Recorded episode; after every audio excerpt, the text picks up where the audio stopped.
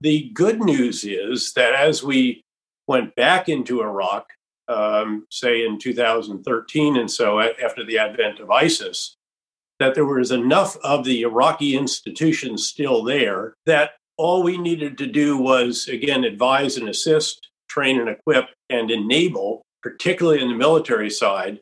And by and large, with certainly some ex- expertise provided, but by and large, the Iraqis were able to do what was necessary. The same has generally been true uh, in Afghanistan and to a lesser degree in some of the other locations where we have had sustained commitments of host nation forces.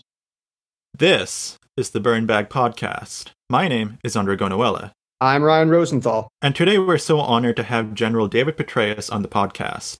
Now, just a brief background for those who may not be familiar with his distinguished career. General Petraeus served for over 37 years in the U.S. Army and is among the most prominent military figures in the post 9 11 era. His tours have taken him around the world, and his military career culminated in six consecutive commands as a general officer, five of which were in combat.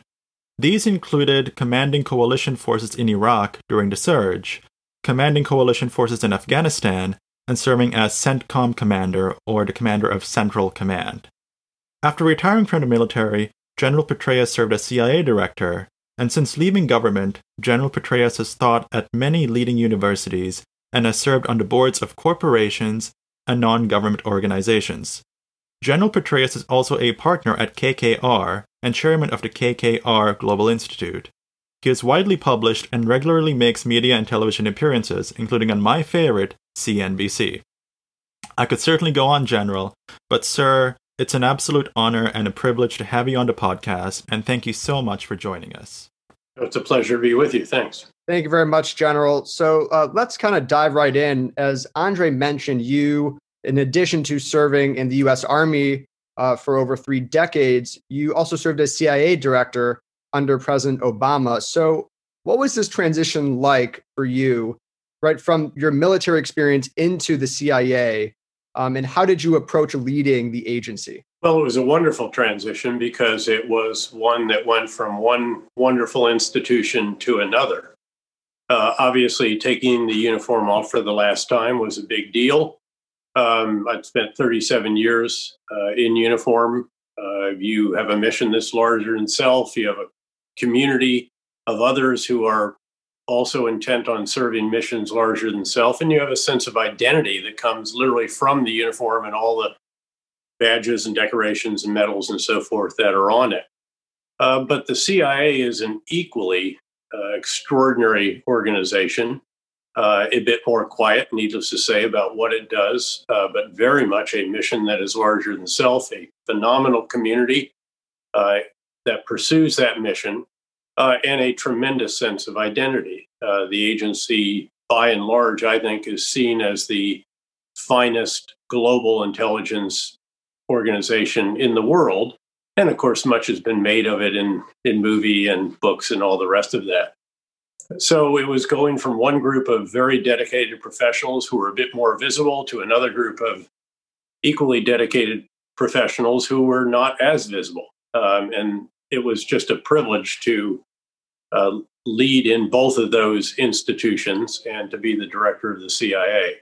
Uh, the key when I went to the agency was to ensure that I wasn't bringing all of my military folks along with me, nor staying in uniform. And the president and I had discussed this uh, when we discussed the possibility of me being nominated to be the director.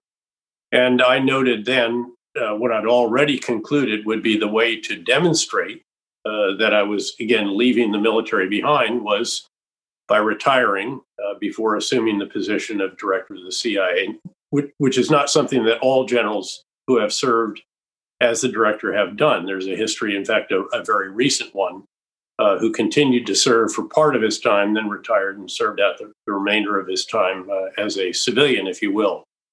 So I retired, and then I brought no one with me. And I, and you know, this is I'm someone who was fairly famous for having a constellation of superstars uh, around me to the extent that I could assemble them.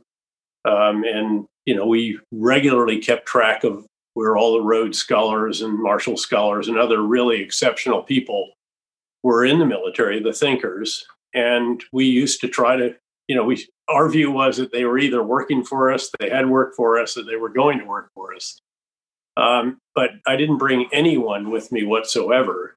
And ultimately, the only military person that was brought on uh, was a couple months later when the deputy director asked who was the guy who was my transition uh, lead from the military to the agency. I had a, a Navy captain who served in that purpose.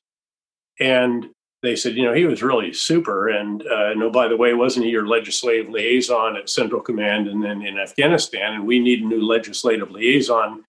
Um, why don't we bring him in for that? Would you be amenable to that? Um, again, that was their idea, not mine. And so I was very happy to see that happen. But that's how I sought to approach uh, the transition to the agency, as opposed to, frankly, a number of directors who brought quite a few of their own people with them uh, in which case um, not all of those had had a particularly happy ending. And uh, well, speaking of transitions, we're currently in a presidential transition between the Trump and Biden administrations. Uh, as someone who has served several presidents in varying capacities, uh, and with that has endured many transitions, therefore, uh, what are your thoughts on the recent mass shuffle in the Defense Department? Well, obviously, I don't have any insider information on what has led to the uh, firing or resignation of a handful of fairly key folks in the Department of Defense. And it's, I've seen all the speculation about whether they were, again, not sufficiently supportive or uh, opposed a particular uh, policy uh, preference perhaps having to do with the drawdown in Afghanistan, um, or again, any number of other ideas. And uh, again, very hard to say from the outside looking in. Um, I do know what I am confident is that the chairman of the Joint Chiefs, the other members of the Chiefs, and the combatant commanders are going to do what they have always done, which is to provide their best professional military advice uh, in a very non political manner, uh, and then obviously allow the policymakers to make the uh, choice from the options that the military provides. Having laid out, of course, the risk associated with the different options, which is what the military leadership is responsible for doing in our system. Certainly. And, uh, you know, in a significant shuffle like this, in a transition period, uh, is this a national security risk? Uh, do you see any message to our allies and adversaries? What are your thoughts on that? Well, I noted the other day, uh, in fact, on one of your favorite uh, channels, CNBC, in fact, uh, that General Jack Keane, when he was the commander of the Great 101st Airborne Division, when he was a two star general, and I was privileged to be uh, his chief of operations plans and training at that time, uh, having earlier been a battalion commander when he was a one star in that unit. In fact, he stood next to me the day that I got shot in a freak live fire training exercise. So um, we were very close. And he is someone who has been recognized by President Trump uh, with the Presidential Medal of Freedom for what for the advice and counsel and so forth that he has provided to successive presidents since uh, retiring himself. And he used to be very clear uh, to the departing battalion and brigade commanders and principal staff officers of the 101st Airborne Division in saying if you really love your unit, your battalion, brigade, or staff section, um, you will see to it that the individual who is coming in to replace you uh, is welcome in the organization well before you leave. You should leave your house with enough time for it to be repainted or whatever so that that individual can move in before he or she takes command or takes assumes the position. Um, and you even ought to move out of your office and allow your successor to get the office set up before the actual change of command, because that's the best way to ensure continuity in your unit and to enable the incoming commander, who has lots of other challenges, of course, to focus on those challenges rather than on moving into a house or an office uh, or what have you. So um, it seemed to me that, that that's pretty logical uh, advice and, and, and quite wise counsel. And it seems to me that it's appropriate in this case as well. We know from the 9 11 Commission report, which was bipartisan, that among the factors that may have contributed to the intelligence failure leading up to 9 11 was the fact that the delay in determining the president and therefore starting the transition uh, to the, the Bush presidency, Bush uh, 43, um, may have contributed to, again, the failures that uh, led to the 9 11 attacks. Um, I think there's something to that. Um, I'd, I'd argue, even you know, if even if you want to continue to argue about who won, which I think is a bit beyond conclusive at this point, but certainly has not yet been certified.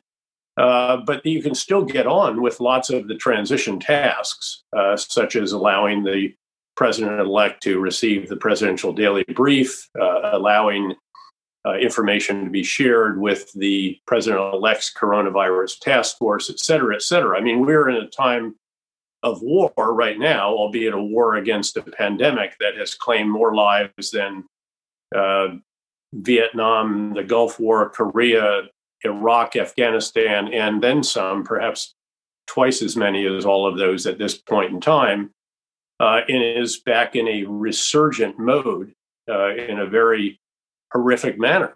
Um, when you are losing well over a thousand citizens per day, uh, that is exceedingly serious. And the sheer numbers that we're seeing of positive tests um, indicates that we're tragically going to see more and more uh, hospitalized and die.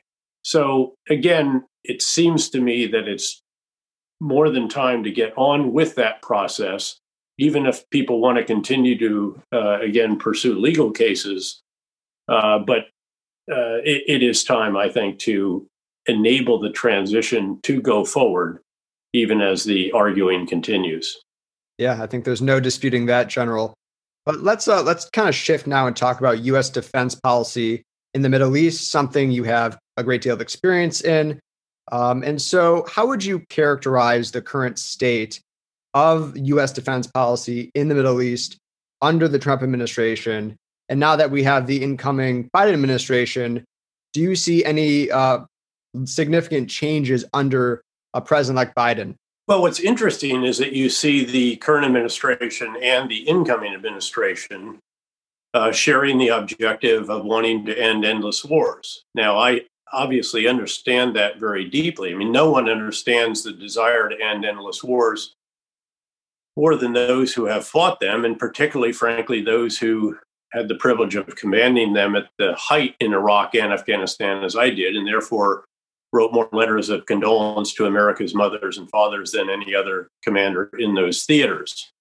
Um, that said, uh, I think we have learned the hard way uh, when we pulled all of our combat forces out of Iraq uh, and said we have ended the war in Iraq. And you know, I would want to raise my hand and say, "Excuse me, we haven't ended the war in Iraq. We have ended our involvement in the war in Iraq. The war continues, and if it doesn't go well, and I fear it may not, we may have to go back in. And of course, we did have to go back in in that case. So." This underscores the importance of doing what the Biden administration uh, or the incoming administration has argued is necessary, which is not just to end endless wars, but to do so responsibly. Now, that's much more difficult, frankly, than it sounds as a campaign slogan. Uh, we have dramatically drawn down the levels of commitment that we have in Iraq, Syria, Afghanistan, and a variety of other places where our forces are continuing to support, support host nation elements uh, in combating the Islamic State, Al Qaeda, Al Shabaab, uh, and a variety of other extremist elements, some connected with Al Qaeda or ISIS affiliates. Um, but what we should have learned by this point in time, I think, uh, is that what is needed is a sustained commitment that is sustainable, and sustainability is measured in terms of blood and treasure. And I, I, tend to think that what we have reached in Iraq and Syria and Afghanistan is quite sustainable. Um, again, think of 165,000 American men and women in uniform in Iraq during the surge with tens of thousands of additional coalition forces when I was privileged to command that. And we're down well below 5,000. In fact, I think probably more in the mid 3,000s. Um, Syria, another 1,500, couple thousand, whatever, however you want to count what we have there. Um, probably below 5,000 at this point in Afghanistan, having had 100,000 American men and women and 50,000 more NATO and non NATO coalition forces when I was privileged to command there. These are very significant reductions. You can argue that perhaps we may have gone too far in Afghanistan given the deterioration of the security situation. But the fact is, we have figured out through the use of this extraordinary constellation of drones that we have uh, produced uh, in the years, really, even since uh, we were engaged in the surge in Iraq, where we just started to glimpse the possibilities of very dense numbers of those over certain areas. Um, and that enables us to advise and assist, to train and equip, and to enable host nation forces in a way that was just unthinkable uh, previously. And you add to that the fusion of intelligence that we do uniquely well, uh, and a few other uh, attributes that we bring uh, in enablers. And you've got a very, very sustainable, sustained commitment.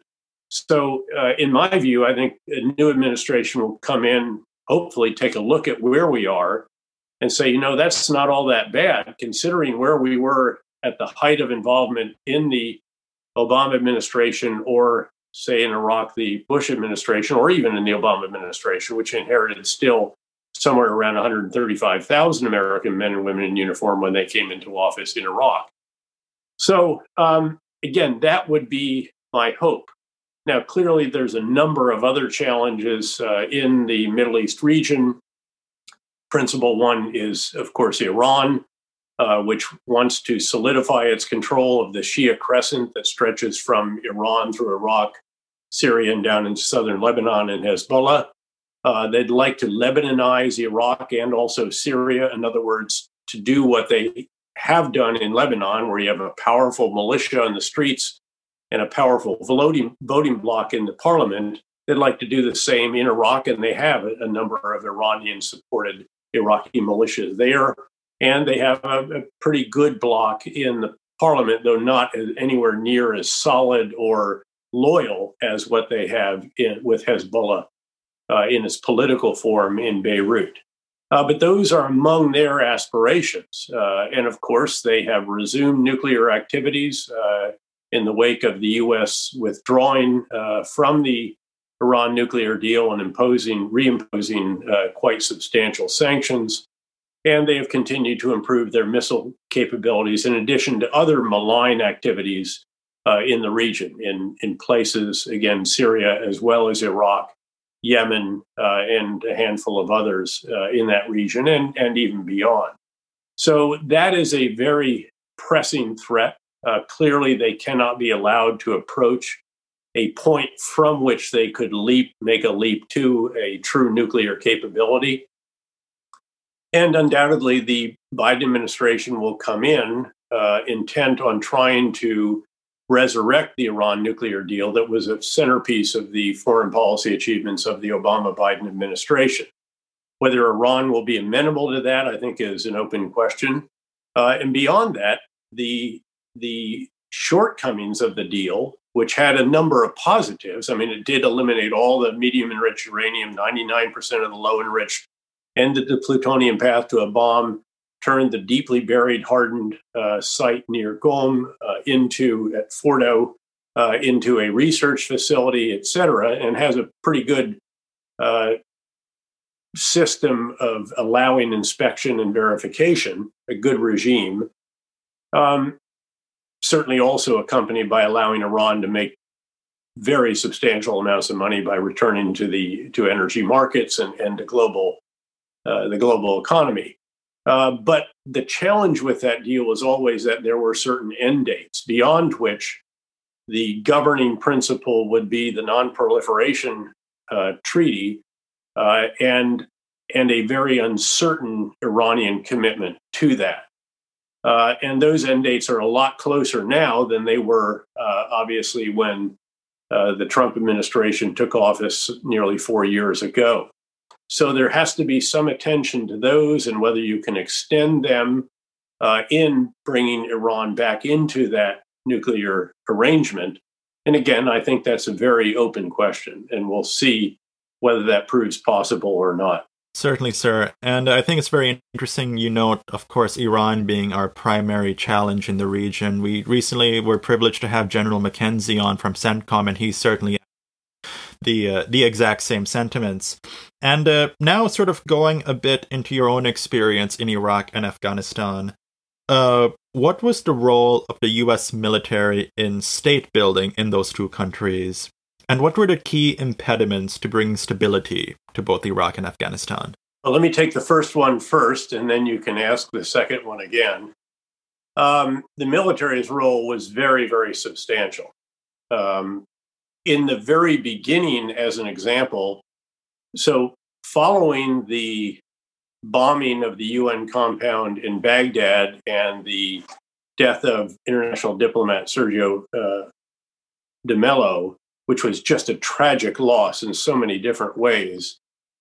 Um, all the non governmental organizations and most of the international organizations that we had hoped would come back to Iraq and help uh, in the way that they had in, say, in, in Afghanistan or in Bosnia or Kosovo or other or Haiti or other places where many of us had served, that did not prove to be the case.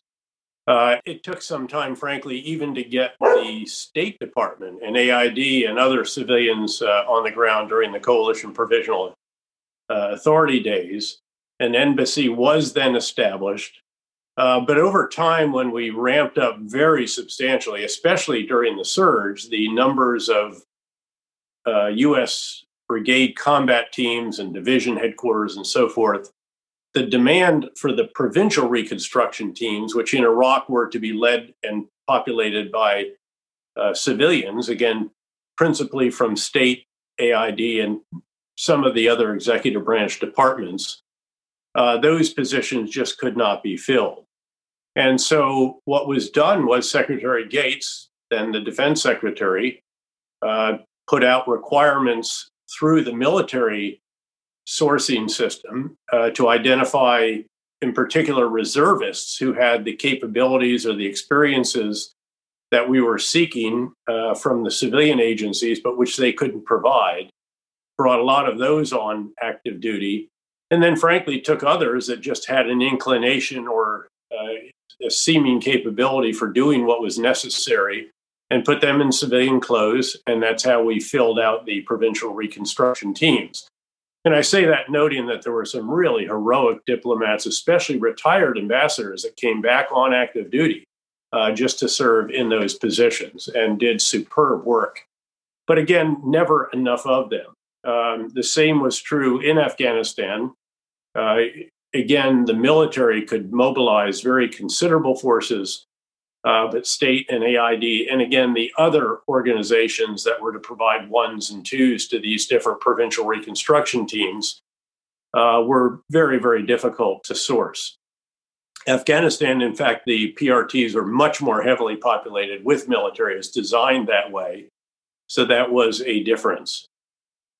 So uh, in Iraq, uh, in particular, from the very beginning, we, the military, had to pursue the so called stability components of a comprehensive civil military counterinsurgency campaign, which we recognized was necessary. Keeping in mind that just like any campaign, uh, a counterinsurgency campaign is some mix of offensive operations, defensive operations, and stability operations.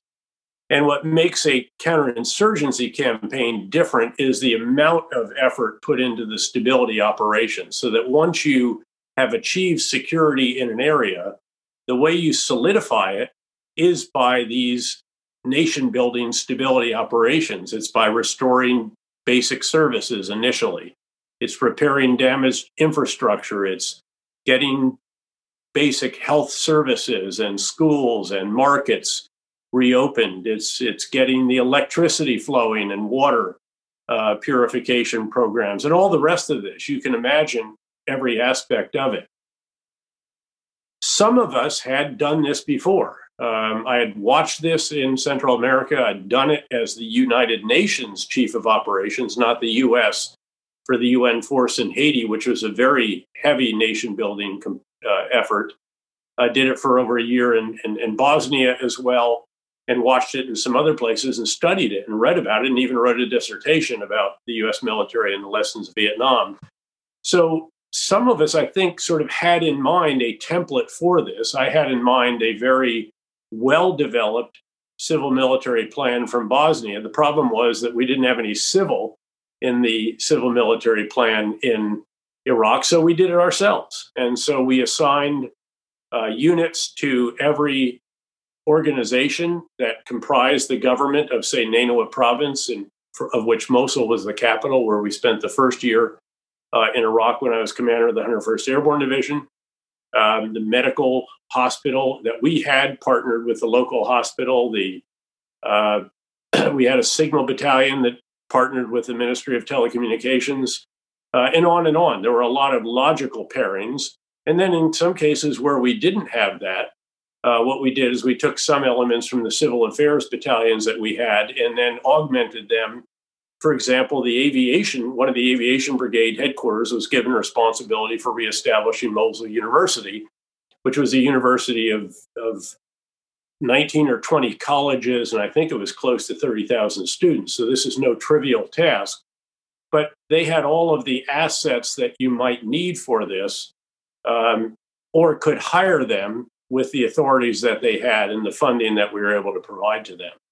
So that's how we went about it. And that continued for a number of years, gradually over time.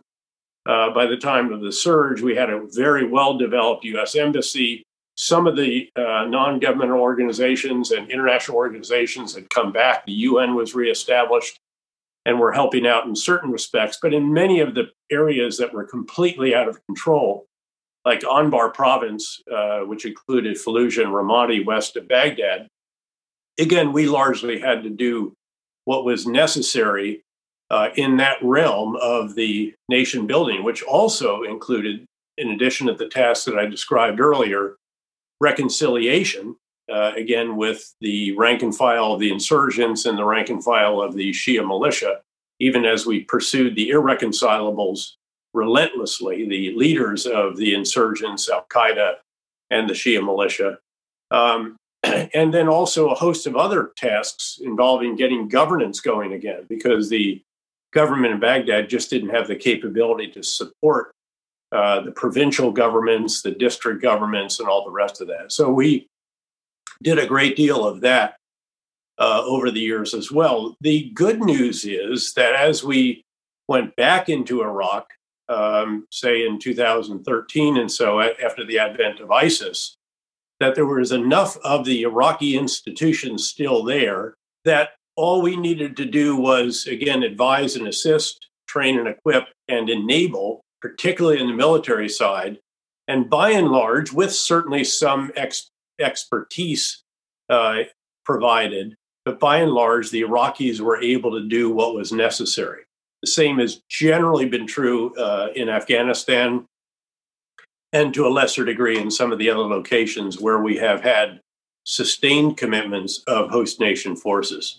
So, so General, thank you for that. There are certainly many, many challenges to nation building, uh, and and one of them is domestic uh, contravention of efforts. So, so in Iraq and Afghanistan, certainly these are two very different countries with domestic political situations that that vary widely. Uh, but were the US efforts contravened by political stakeholders on the ground in these countries? And if so, what did that look like? Well, there were innumerable challenges to efforts to do nation building, whether it was done by civil or military or international or non governmental organizations. Um, there are always people who are seeking to influence how assistance is provided, needless to say, to get it for their themselves or their businesses or their tribe or their district or pro- you know you name it. Um, and frankly there is also um, enormous questioning at home understandably. Um, president obama famously used to say we need to do nation building at home not nation building abroad. Ironically uh, president bush was elected in part um, when because he questioned the clinton administration's activities in bosnia where they used to say that you know the 82nd Airborne Division shouldn't be escorting kids to the school bus in the morning or something like that, uh, as had to be done, I guess, in Kosovo for some period of time. Um, in any event, again, all of that is understandable, and needless to say, you get the uh, host nation leadership that you get. Um, we should not be in the business of picking and choosing. Um, you know, there's a long history of uh, folks that have been toppled, and and the ramifications of that can be pretty substantial. Um, and you have to do the best you can with what you have. Uh, and there are challenges, um, but again, welcome to the National Football League. Uh, and you know, those of us who are privileged to lead these endeavors knew what we were getting ourselves into, uh, for the most part. Uh, but we certainly and we certainly learned some lessons, some hard lessons along the way, without question. And you know, while we're talking about domestic contraventions by those political actors, I think something to keep in mind is certainly like perhaps a foreign intervention, right? Uh, whether implicit or explicit. And in that regard, I wanted to ask specifically about Pakistan and Afghanistan. So, uh, did Pakistan's sheltering of the Taliban harm our operations in Afghanistan? clearly the fact that the Taliban had a sanctuary uh, in a neighboring country, in Pakistan, in Baluchistan province, um, you know, there's a reason the leadership of the Taliban was called the Quetta Shurits because it was located near Quetta, the capital of Baluchistan province in Pakistan. And certainly the fact that the leadership of that insurgent organization, arguably in some cases verging on the extreme, uh, and the fact that the Haqqani network or Haqqani Taliban, another very uh, violent organization, had a sanctuary in North Waziristan, that Al Qaeda, to some degree, had a sanctuary, uh, the Islamic State, uh, the Pakistani Taliban, etc. Now, not all of these necessarily explicitly allowed, but undeniably there the fact that they are able to harbor out of reach for the most part. There are some exceptions that will be well known that have all been publicly reported where individuals were brought to justice uh, in Pakistan, not the least of whom was Osama bin Laden uh, near the end of my time in uh, Kabul. But the fact that they had that sanctuary made that war enormously more difficult. And very, very qualitatively different from that in Iraq, as an example. Uh, certainly in Iraq, there were uh, would be suicide bombers that were uh, enabled to travel through Syria into Iraq, probably 115 or so per month in the beginning of the surge, down to under 10 by the end. Uh, the fact that the Iranian Revolutionary Guards Corps Quds Force supported Shia militia and trained them on Iranian soil to a degree and guided them and funded and equipped and so forth them uh, in Iraq. I mean, those weren't trivial, but it was nothing like the sanctuary that the major insurgent and extremist groups that have made life so difficult for Afghan citizens, uh, Afghan security forces, and coalition forces have had in Pakistan. Hugely frustrating, uh, something you know discussed repeatedly with our Pakistani counterparts. At times, we had a sense that they might be going after uh, those organizations on the ground, uh, as in the case, for example, of 2009, when the Pakistani army mounted a very impressive campaign against the Tehrik Taliban Pakistani, which is the Pakistani Taliban, not the Afghan Taliban and which was threatening really Islamabad from Swat Valley. And they went into the, the FATA, the uh, federally administered tribal areas, as they were called at that time, and cleared very impressively most of them, and then sort of ground to a halt right before they got into the areas where the Haqqani Network, Islamic Movement of Uzbekistan, Al Qaeda, and some others were located, and never went after the Taliban down in the Quetta, Baluchistan area at all. In fact, our understanding was that the Pakistani army had a very limited uh, remit in Baluchistan for fear of stirring up a Baluchi ins- insurgency, and that all they would do in that province was run the staff college in Quetta City and maintain the border posts along the Afghan Iraq or the Afghan uh, Pakistan border. Thank you, General. So you know, you, you mentioned counterinsurgency, and that, of course, is is vital uh, to U.S. strategy in the Middle East. It was vital in Iraq and Afghanistan. Uh, it still is, but I think for many of our listeners, they may not have a full picture of what counterinsurgency is. And so, for the benefit of us and them, uh, could could you possibly kind of give us a rundown on what counterinsurgency is, and also because you were central to the production of the counterinsurgency field manual, uh, could you kind of uh, help us understand what it sought to do and how it was put together? Well, counterinsurgency is again a name of a campaign, um, along with other campaigns uh, that run the gamut from very low end to very high end, and it's probably somewhere in the middle to high, depending on the intensity of the fighting in the counterinsurgency campaign. Like any campaign, uh, it is a mix of offensive, defensive, and stability operations.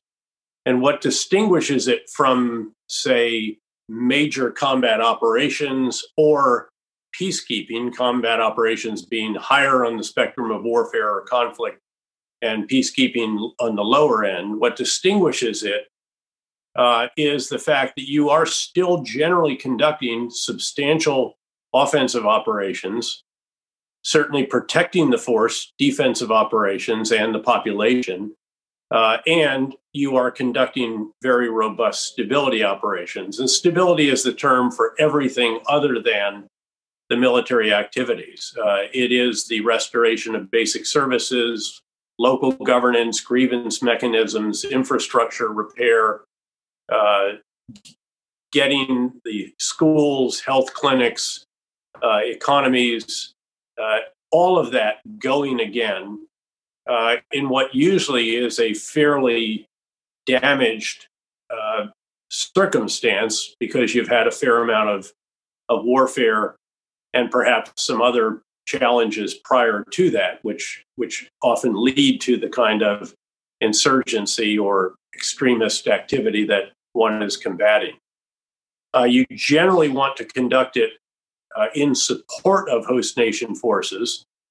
Um, there is usually some kind of ideological component, though not always in the case of the counterinsurgencies that we were fighting in Iraq and Afghanistan.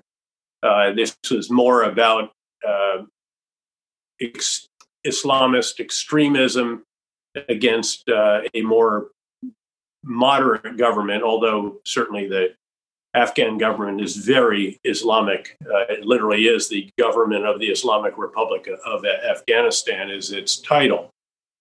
So that's the way to think about it. And what you have to recognize in this kind of operation, as opposed to, say, an Operation Desert Storm, which is out in the middle of the desert, there's no population. It's not a war among the people, which counterinsurgency often is. Uh, and the enemy doesn't wear uniforms and fly flags normally, unless it's the Islamic State, which at that point in time, when we helped the Iraqis defeat it, was really more of an army than an insurgency and terrorist groups. But Operation Desert Storm was basically military against military. Uh, again, not in urban areas, uh, out in the open, uh, almost sent from central casting for the U.S. military to fight, frankly. Um, and again, there was no stability component to that, really. We certainly helped the Kuwaitis reestablish their, uh, repair their damage and all the rest of that, but they had more than enough money and know how and contractors and everyone else to do that so that the military and uh, even the civilian agencies didn't have to get overly involved uh, in that.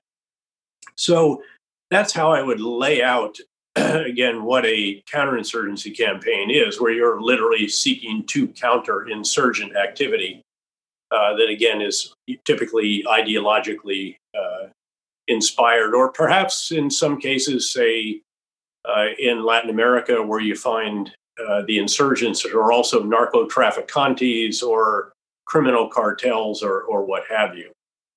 Um, we recognized very clearly when I was a three star general in Iraq, having been there for the invasion as a two star division commander, then went back to establish the Multinational Security Transition Command, the so called train and equip mission, which was to help rebuild every aspect of uh, the Iraqi military and the Iraqi Ministry of Interior, Ministry of Defense, and, Inter- and Ministry of Interior, all the way up to and including the ministries, but all the way down to the individual policeman, border guard, soldier, sailor, airman, marine, and everything in between, and all the institutional elements as well. And we recognized that the US Army and actually the US Marine Corps, and Jim Mattis was my counterpart when I came home for the three star tour in the United States, during which we drafted the counterinsurgency field manual and published it faster than any other manual in history in less than a year.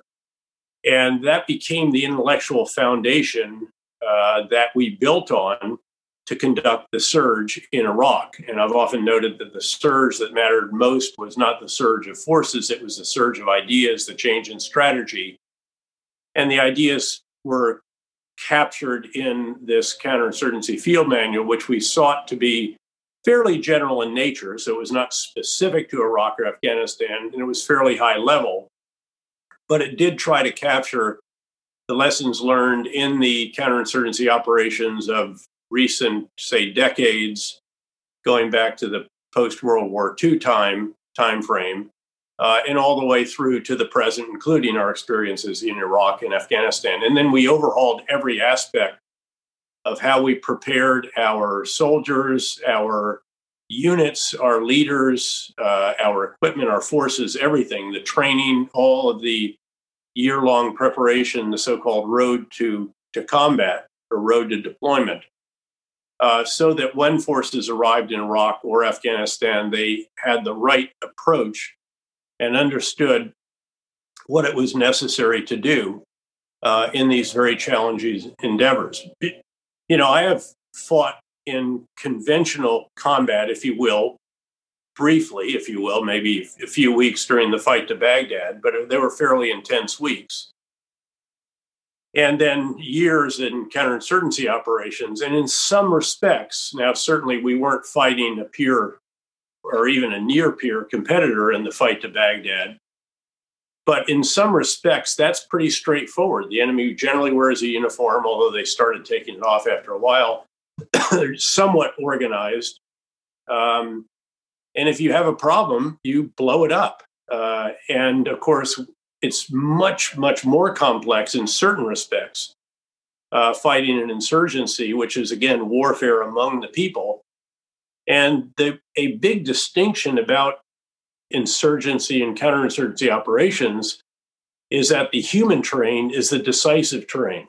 That's not to say that the Hindu Kush in Afghanistan are trivial, uh, or the weather, the deserts, or the dense foliage along the Tigris and Euphrates uh, in Iraq are, are trivial.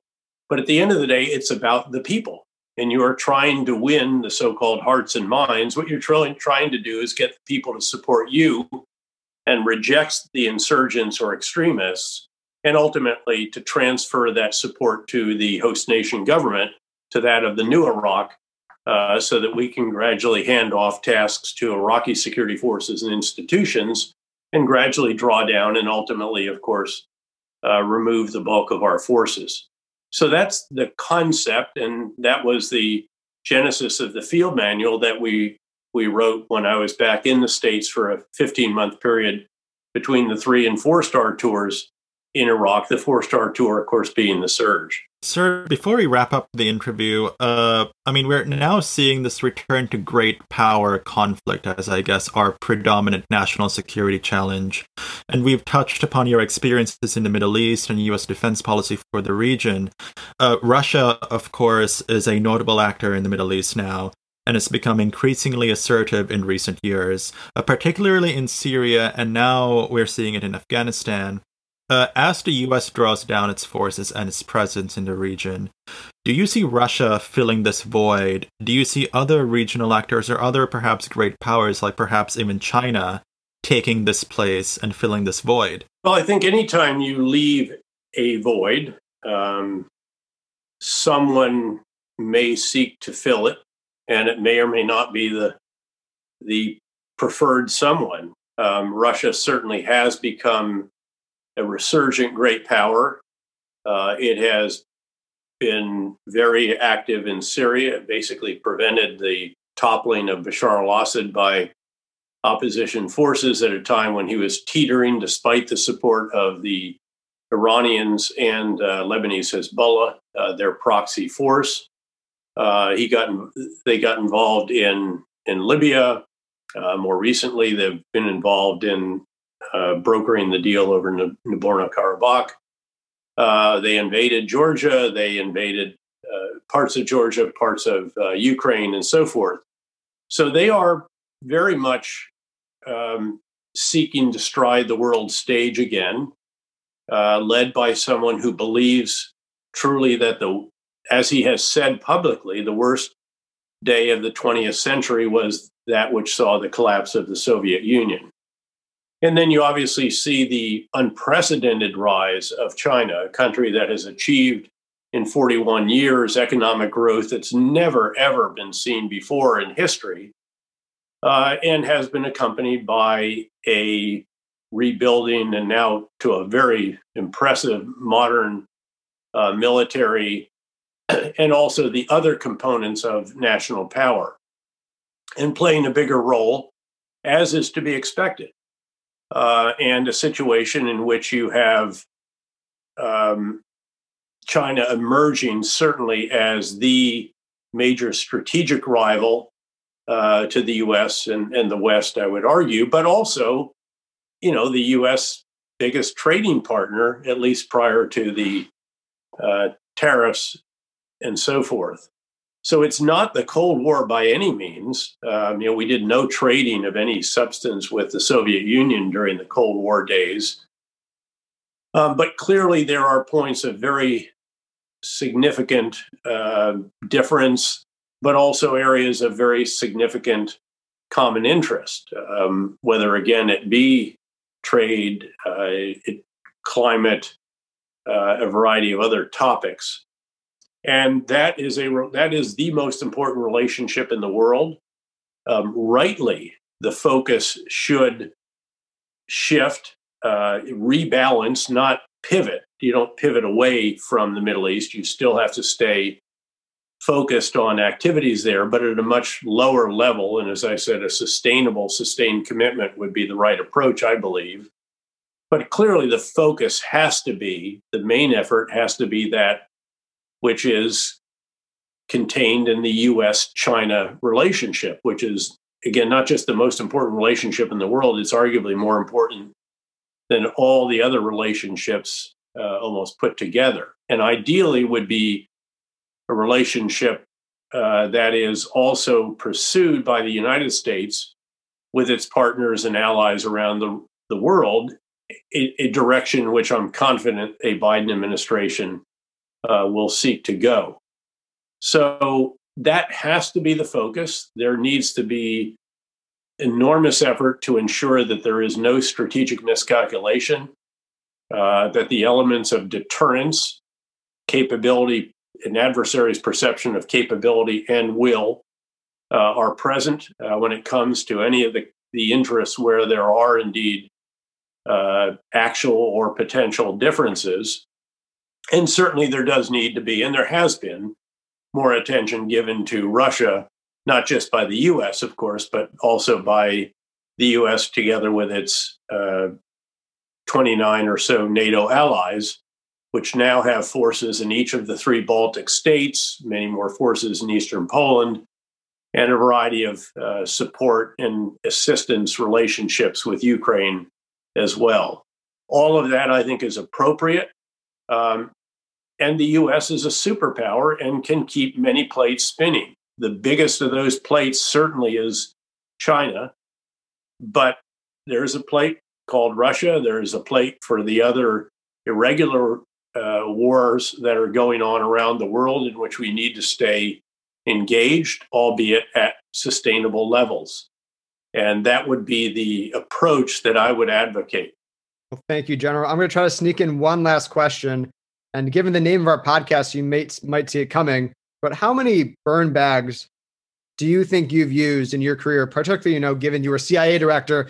You know, we typically like to ask our uh, the folks we have on who are in the IC. Well, we used one a day at least, so uh, that gives you some some sense of that. And and obviously that was the case. I mean, you literally had a burn bag by your desk in many of the different uh, military and civilian positions that I had over the years, probably starting at a fairly early time when I was maybe the aide to the chief of staff of the army or the speechwriter of the Supreme Allied Commander Europe, or certainly the exec to the chairman of the Joint Chiefs, and then on up from there. And on that note, General Petraeus, thank you so much for you know taking the time today to talk to both of us. Uh, our listeners are really going to appreciate this, and you know, again, on behalf of Ryan and myself and our entire team and our audience, thank you so much for your distinguished and honorable service uh, for our country. Thank you. Well, thanks, thanks very much, uh, Ryan and Andre. It has been a privilege to be with you. To hear other fascinating conversations, subscribe to the podcast and follow us on social media at BurnBagPod. Thank you for listening. This is the Burnbag Podcast.